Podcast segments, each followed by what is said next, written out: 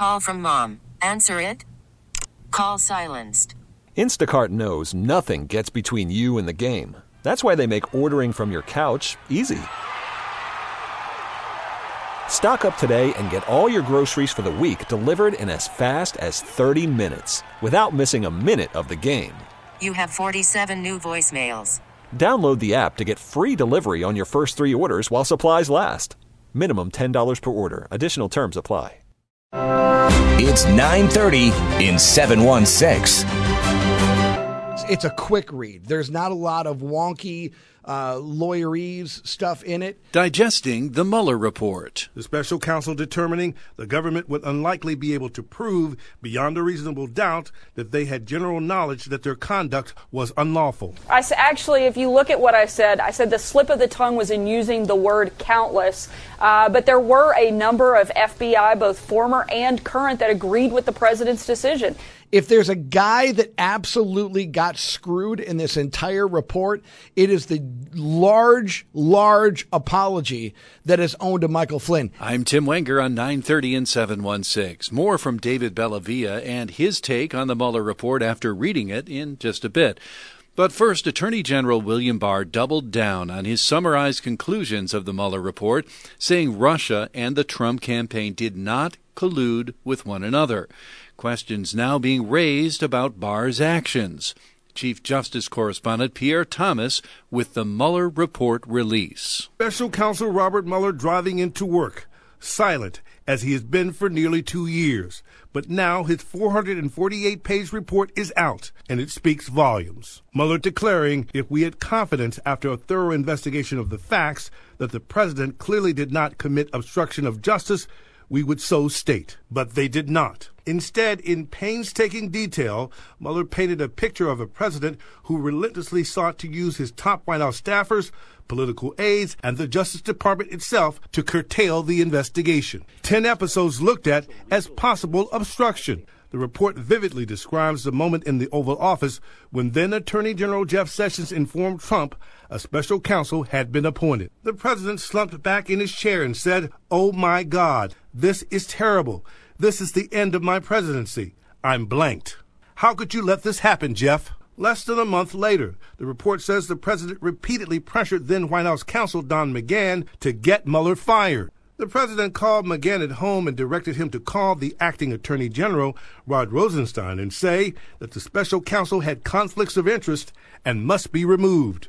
Call Rod. Tell Rod that Mueller has conflicts and can't be the special counsel. McGahn recalled the president telling him, Mueller has to go. Call me back when you do it. McGahn refused, deciding that he would resign rather than trigger what he regarded as a potential Saturday night massacre. At the time, the president denied he was trying to oust the special counsel. Mr. President, have you thought or thought about or considered uh, leading to the dismissal of the special counsel? I haven't given it any thought. The president made no secret of his fury with Sessions for recusing himself. I have now decided to recuse myself. I'm very disappointed with the Attorney General. According to the report, Sessions told investigators the president had asked him to unrecuse himself, but he would not. In fact, Mueller writes, the president's efforts to influence the investigation were mostly unsuccessful. But that is largely because the persons who surrounded the president declined to carry out orders or accede to his requests. And while Mueller stopped short of taking a position on obstruction, his words suggest Congress now has a role to play. He writes, quote, We concluded that Congress has authority to prohibit a president's corrupt use of his authority in order to protect the integrity of the administration of justice. Still, Attorney General Bill Barr cleared the president, obstruction not the only part of the special counsel's report. More than half those 448 pages devoted to Russian interference in the election. Mueller writes the investigation also identified numerous links between the Russian government and the Trump campaign. Among the Trump aides involved, campaign advisors Carter Page and George Papadopoulos, campaign chairman Paul Manafort, Attorney General Sessions, and the president's son in law, Jared Kushner. Still, Mueller determined a prosecution would encounter difficulties proving that campaign officials or individuals connected to the campaign willfully violated the law. Mueller also examined that Trump Tower meeting involving Donald Trump Jr., Manafort, Kushner, and a Russian lawyer they believed had dirt on Hillary Clinton. The special counsel determining the government would unlikely be able to prove beyond a reasonable doubt that they had general knowledge that their conduct was unlawful. Russia, if you're listening, I hope you're able to find the 30,000 emails that are missing. According to Mueller, the Russian intelligence service, the GRU was listening.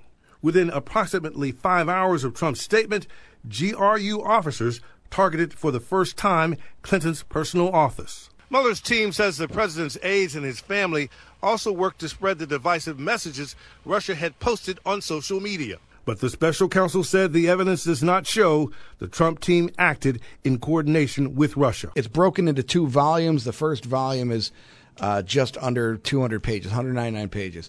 The second volume is really the volume you, you, need to read. That's David Bellavia on WBEN, of course, hours after the release. He had sifted through much of it before airtime and then finished it off after his shift. He has some key takeaways from the Mueller report along with Tom Bauerle on WBEN. To me, the order is screwed up. The it, it's almost like watching The Godfather in the volumes that they made it, where it's like on a chronological uh, timeline. Right. Have you seen that version of it? Oh yeah, yeah. Take yeah. all three movies. That's how. If you're going to read this Mueller report, read Volume Two first, and then Volume One. It's kind of like Pulp Fiction. We're going to talk movies. exactly. It's it's apparent to me that the Mueller team knew maybe within three weeks of getting this assignment that there was no Russian collusion. And the way that volume one is written is extremely uh, like, well, this is kind of odd, but nothing here, nothing here, nothing here. And volume two is really gets into the meat and potatoes of all of the things of obstruction and everything else. And what is absolutely just shocking to me. No law degree, never worked in a U.S. attorney's office in my life. But I am blown away by growing up and reading the Starr Report and really following that Clinton investigation. I am blown away that this administration never used executive privilege. And moreover, all of the information, all of the information that Robert Mueller had at his disposal came from access from the Trump administration in interviews with his staff. Every embarrassing thing in here about Donald Trump, he could have killed by just claiming privilege. Right. All of the notes taken from his staff, all the secretary's notes taken from other cabinet officials, all of it could have been redacted, taken away if Trump said that's executive privilege, never once claimed it, and basically did all the work for Robert Mueller I, I just I don't even understand that. I really don't understand why you would even do that if you're Trump. If you were an elected official, I would have called executive privilege. Absolutely, there's no way I'd want any of those conversations out there. But uh, there's there's there's winners in this uh, report, and there are really big losers in this report. My takeaway so far is. My goodness, what a waste of time! What a waste of money! What a what a waste of resources! To to a, an extent, yes, but I, I will tell you that this here here's what I'm going to say. Absolutely, the scope of this investigation was a waste, and it never should have happened. However, this is a brilliant tool that will be used to hang many members of the Obama administration. The information that they gleaned and the way that they got it in this report is going to turn out to be absolutely devastating when Horowitz comes back with his uh, inspector general report because we're finding out. I mean, let, us just look at Michael Flynn for a second. Michael Flynn is accused of lying about his uh, meetings with uh, Russian uh, foreign ministers, right? At the time that now Michael Flynn is fired from the administration because he quote lies to Mike Pence the vice president. If you read the report, one of the things you find out is that Mike Pence is briefed by the Justice Department. He's briefed by the FBI, he's briefed by Jeff Sessions on what Michael Flynn is saying. Mike Pence at that time has no idea that these are a, that there's a surveillance on Michael Flynn no idea whatsoever. If you tell someone this guy's under surveillance, they don't nominate him to be the NSA if he's under surveillance. So Mike Pence is given information from Andy McCabe and other members. I'm sorry, uh, that would have been Comey McCabe was also an associate deputy of the FBI at that point, and uh, of uh, Jeff Sessions, Attorney General at the time, that this is what Michael Flynn is saying to the Russians. He then confronts Michael Flynn and says, Michael Flynn, are you saying this to the Russians? And he's like, wait a minute. If I tell Mike Pence what I'm saying with the Russians, I'm now bringing Mike Pence involved. I'm now bringing the Trump administration involved. And by the way, I'm also undermining the Obama administration. If there's a guy that absolutely got screwed in this entire report, it is the large, large apology that is owed to Michael Flynn. Oh, he lied to Mike Pence. But if you look at what he lied about and why he lied, it really is such a not, I mean, your 14 year old is lying to you 17 times a day with the exact same reasons why Michael Flynn lied. It was a matter of, I am going to be the one, all the Russia talk at that time was about Michael Flynn. And so he's like, look, we have to be careful about what we're talking about because there's obviously something going on here that I have nothing to do with. But Michael Flynn was understandably, he was fired by the Obama administration. He was not a, they didn't like him in the Obama administration. They hired him and then they fired him. And now he's like, I, I'm, I'm now carrying that static over. I want to be a lightning rod for this administration. And, and Trump naively thought that if he fired Michael Flynn, this whole thing would go away. Right. And uh, there's a, a, great conversation with Chris Christie about what happens if you fire Michael Flynn. Uh, just really, I mean, listen, Bob Woodward could not write a better book than this. This is, at, if you want to get inside baseball, this report is excellent, but, but unfortunately, a lot of it's fiction. Well, it's it's excellent. A lot of it is fiction, and it's very very long to read, especially it, if you're not a speed reader. But I'll tell you what, it's it's a quick read. There's not a lot of wonky uh, lawyerese stuff in it. Much more with David and 21 takeaways from the Mueller report release available at WBEN.com. Now, a lot has been made of White House Press Secretary Sarah Huckabee Sanders' statements about the FBI and about the Mueller report in general. She talked extensively with George Stephanopoulos on Good Morning America about it all and the fact that Mueller did not have enough evidence to conclude collusion between the Trump administration and Russia. He couldn't, but he left that decision up to the attorney general, and he made it. There was no collusion, which is the what the entire investigation was supposed to be about. It was to determine whether or not the president or anybody on his campaign had colluded with Russia. And not only did they determine that the president hadn't and that his campaign didn't, but they determined that no American had colluded with Russia. And I find it astonishing that the media isn't thrilled about the fact that no American colluded with the foreign government. It's almost, you watched over the last 24, 48 hours as members of the Democrat Party and liberal media their liberal media allies well, were almost sorrowful that something bad didn't happen. Sarah, that was, and that, was, that was the first, that was the first as headline. a foreign agent for the Russian Sarah, government. that was the first headline we had in our hellos right there, saying he didn't reach the conclusion there was a criminal conspiracy. But what the report also does is expose a culture of lying uh, at the White House, the president lying, telling others to lie, and it calls your personal credibility into question as well. We showed that clip from your May 10th press conference where you said it was a slip of the tongue when you talked about countless FBI members. Yet you repeated it twice the very next day. Here's one of them. I mean, really? Like, I mean, I, mean, I, mean, really, I mean, so are we uh, talking between like email, like, text messages? Like absolutely, 50, yes. 60, 70? I, am mean, not gonna look. We're not going to get into a numbers game.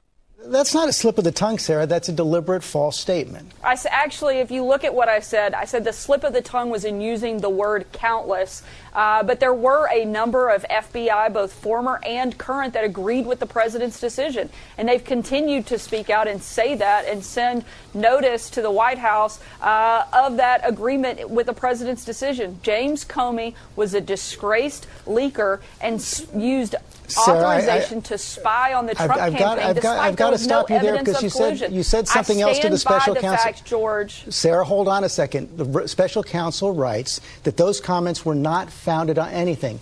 That's what you talked to the special counsel about when you were facing criminal penalties if you didn't tell the truth. But now you're trying to walk away from it. Why can't you acknowledge that what you said no, then was not, not true? I said that the word I used countless, and I also said if you look at what's in quotations for me, it's that and it's that it was in the heat of the moment, meaning that it wasn't a scripted talking point. I'm sorry that I wasn't a robot like the Democrat Party that went out for two and a half years and stated time and time again that there was definitely Russian collusion between the president and his campaign, that they had evidence to show it, and that the president and his team deserve to be in jail, that he shouldn't be in office, when really they were the ones that were creating the greatest Well, scandal in, in- the history in- of in our fact, country. Sarah, what that you wasn't did, me. what you That- did repeat I- I time, stand Sarah, hold on a second. I let you speak. What you did repeat time and time again is that statement. You said that countless FBI officials came to you. You repeated it on separate days, on separate occasions, and this was not the only only instance the special counsel reported. They also talked about one of the statements you made about the president's uh, statement about the Trump Tower meeting, where you said the president clearly did not dictate that statement. Yet the president's lawyers, according to the report, wrote that the president did indeed dictate that statement. So why did you tell the press that the president did not dictate that statement when he did? I, if you look at the, the play-by-play account, weighed in, which I said that he did. Um, he relayed information he wanted included, which took Did place. dictate it. I'm not denying that he had involvement in what uh, the statement said. That was the information I was given at the time, and I, I stated it to the public. The big question here was whether or not the Trump campaign colluded with Russia. They didn't. The president didn't. All I know is this ain't over yet. That's 930 in 716. We're back tomorrow with another edition from the studios of WBEN Buffalo. Baseball is in full swing. NBA playoffs are heating up, and your NFL team is gearing up for training camp. Listen to the latest on the teams you love here on the Audacy app. The biggest sports radio stations in the country, providing unrivaled local coverage of their teams, all in one place. Exclusive interviews with players, coaches, and team executives, streaming live and always available on demand. Stay in the know with your favorite teams right here on the Audacy app.